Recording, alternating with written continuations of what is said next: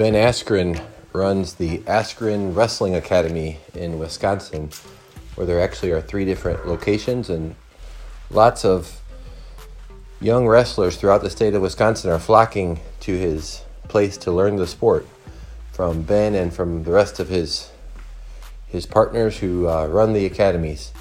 Uh, ben, before that, and even while he's been doing that, had a long and distinguished career as a wrestler and a fighter in mixed martial arts and in UFC. Uh, ben is a former national champion at the University of Missouri, a former Olympian, and so he's competed at the very highest levels. Um, had a good chance to speak with Ben and learn a few things about his perspective on not just competing but also on uh, coaching young young people. I appreciated Ben's insights on giving young people space to uh, make mistakes and to grow on their own, and not to be too overbearing on them as they're as they are learning. Um, he talked about his own experiences growing up and how he learned to compete and uh, how that shaped, in some ways, his perspective on how he works with kids now. So I really appreciated Ben taking some time and look forward to continue to follow how he does with his academy and, and all the young wrestlers that emerge from it.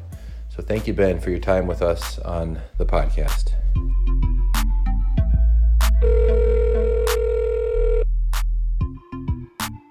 Hey, Ben.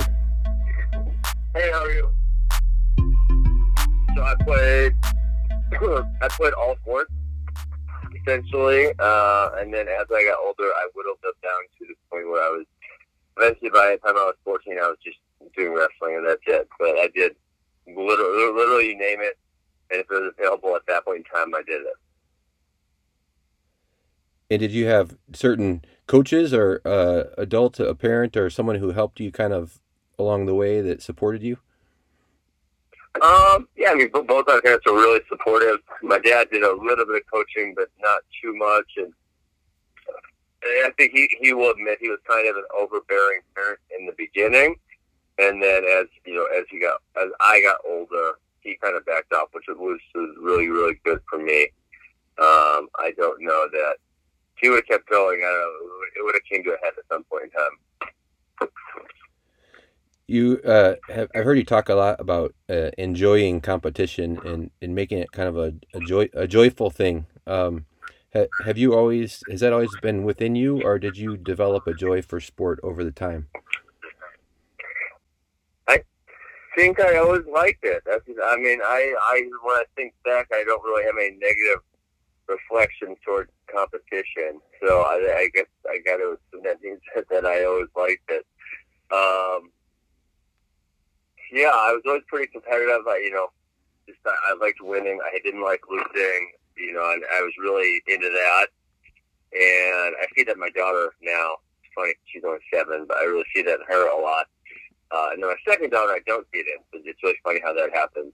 Um, but yeah, so, I mean, I, I can't remember not liking competition. And I remember even in middle school, I would actively search out good kids to wrestle. I really just I wanted to challenge myself, my challenge myself um, versus the best people I could challenge myself against. You work with so many young people now. Um, is that something that you can spot? Do you spot the the joy or the the um, kind of natural enthusiasm in kids? And and is it possible for those who you don't see it in to kind of bring it out more? How do you do that? Um, I would say, let me see. I would say that a majority of the kids I deal with, um, and wrestling is especially competitive because it's one on one. You know, there's not a team to go with you, also, right? Um, I, I would say that they they either enjoy it or they're neutral. I think that I probably have a few that have some type of competition anxiety. Now we don't we don't really have the younger kids compete, or we don't try to have them compete very much.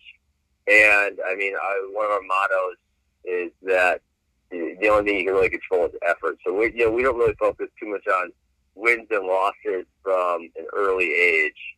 Um, it's more just like, hey, just try as hard as you can if you do that over and over and over again, you're going to end up being really good.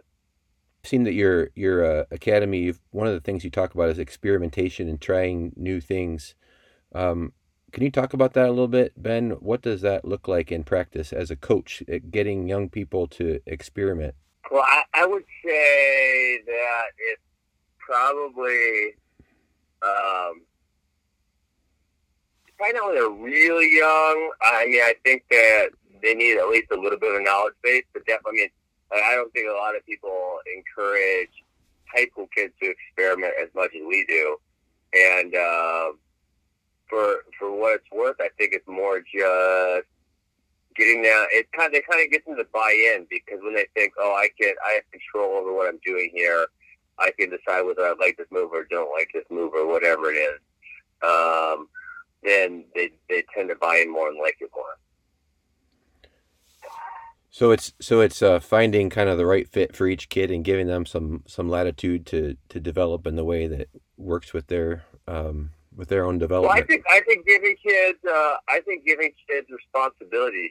I mean, I, and this is what I do with my own kids too. Is I think this is not just um, not just in wrestling, but in life. It's like if you give kids responsibility, generally speaking, they respond really well to it.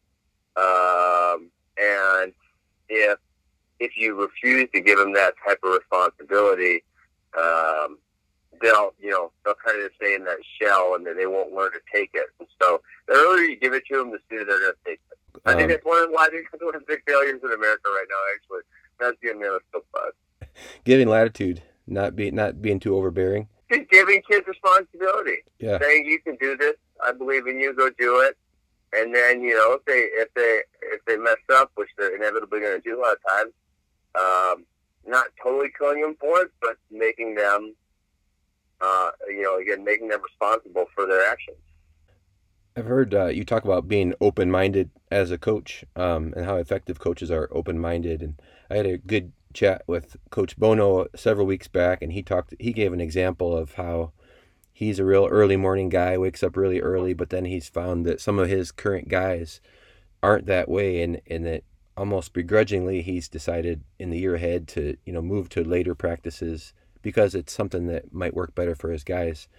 Um, are there Absolutely. Are, are there examples of like of how you've had to change or remain open minded as a coach?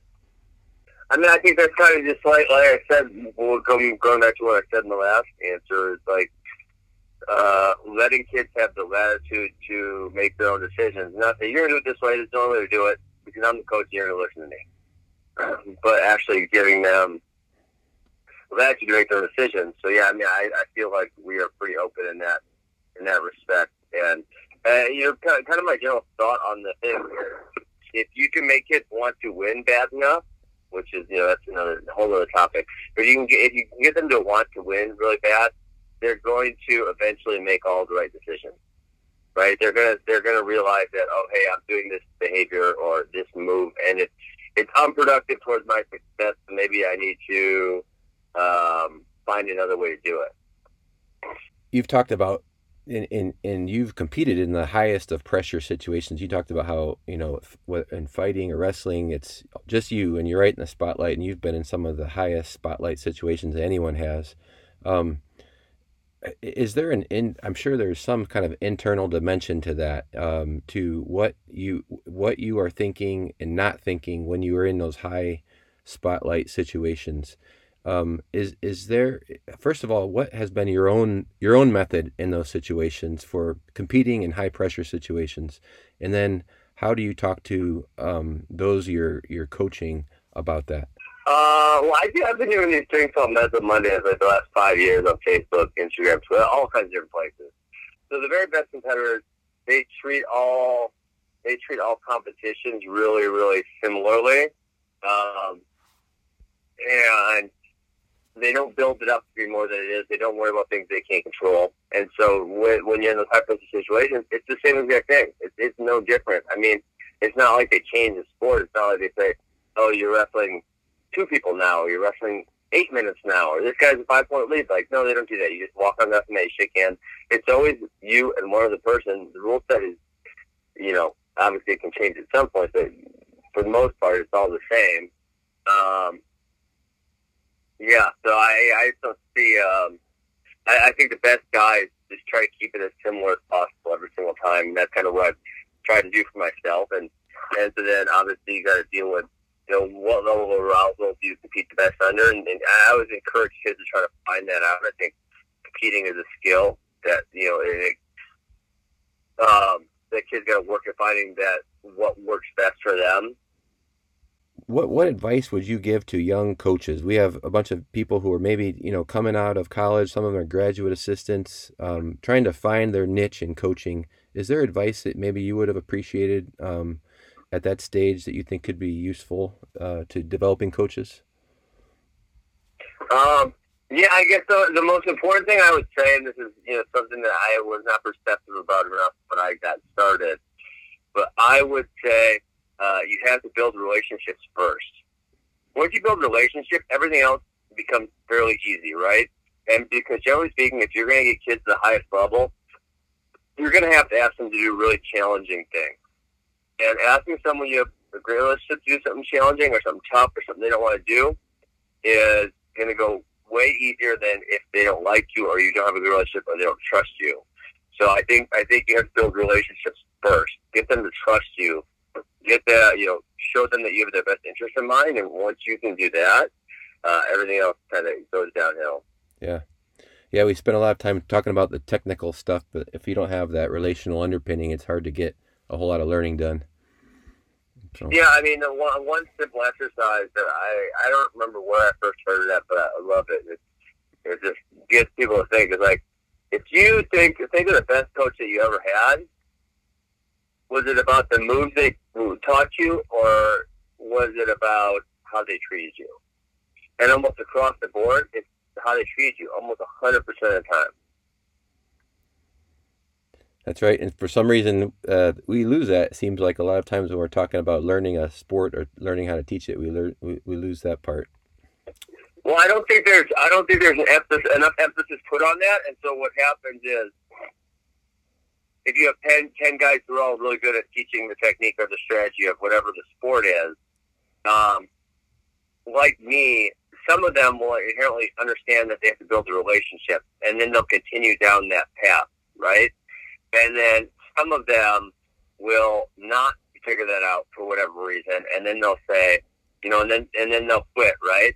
And then they'll uh, say, "Oh, it's the kid's fault," or you know, some bullshit like that, or uh, kids these days are different. That's that's one of those I hate the most.